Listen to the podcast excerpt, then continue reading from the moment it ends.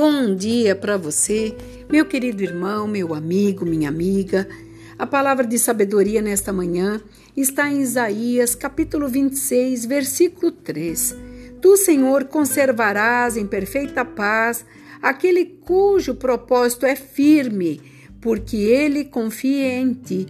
Confiai no Senhor, porque ele é o Senhor Deus, é uma rocha eterna. O Senhor está dizendo como um aviso para nós. Quando Isaías trouxe essa palavra, era um cântico de confiança, de uma confiança em particular divina para ele. E ele estava numa situação onde ele estava trazendo é, algumas palavras proféticas naquela região em Judá.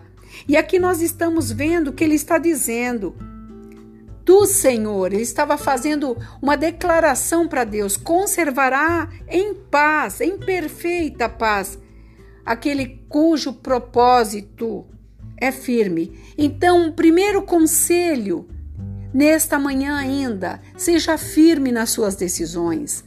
Ah, mas e se eu errar? Levanta e comece de novo. Busque em Deus essa firmeza. Busca esse propósito nele porque aqueles que confiam no Senhor, jamais ele vai lançar, jamais ele vai deixar a deriva. E ele trará para você a solução, ele te trará oportunidades ainda não vividas. E ele quer, mesmo antes desse final de ano, cumprir na vida daqueles que durante muito tempo ele tem prometido algumas, algumas bênçãos, algumas realizações. E ele está dizendo aqui ele fala, ele ainda confirma: confiai no Senhor perpetuamente. Então confie.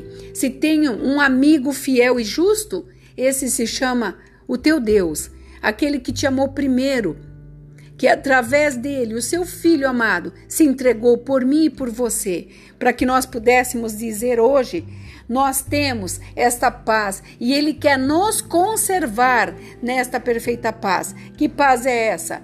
Que o mundo não pode dar, o teu amigo não pode te entregar.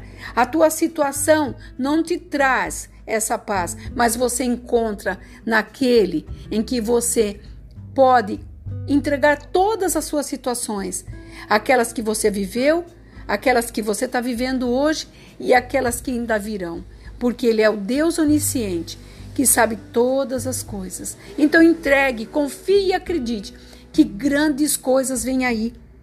E ele falava ao meu coração nesta manhã: Eu sou o Deus que concluo a obra que eu começo. Então, fique firme, confia nele e você verá grandes coisas acontecendo.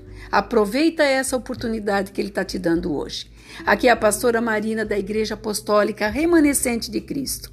Se você puder, passe para frente esse áudio, abençoe outras vidas e você terá a bênção também de estar ajudando o seu próximo. Que você tenha um dia de bênçãos nessa reflexão firme e confiante que o Senhor é por mim, é por você. Shalom.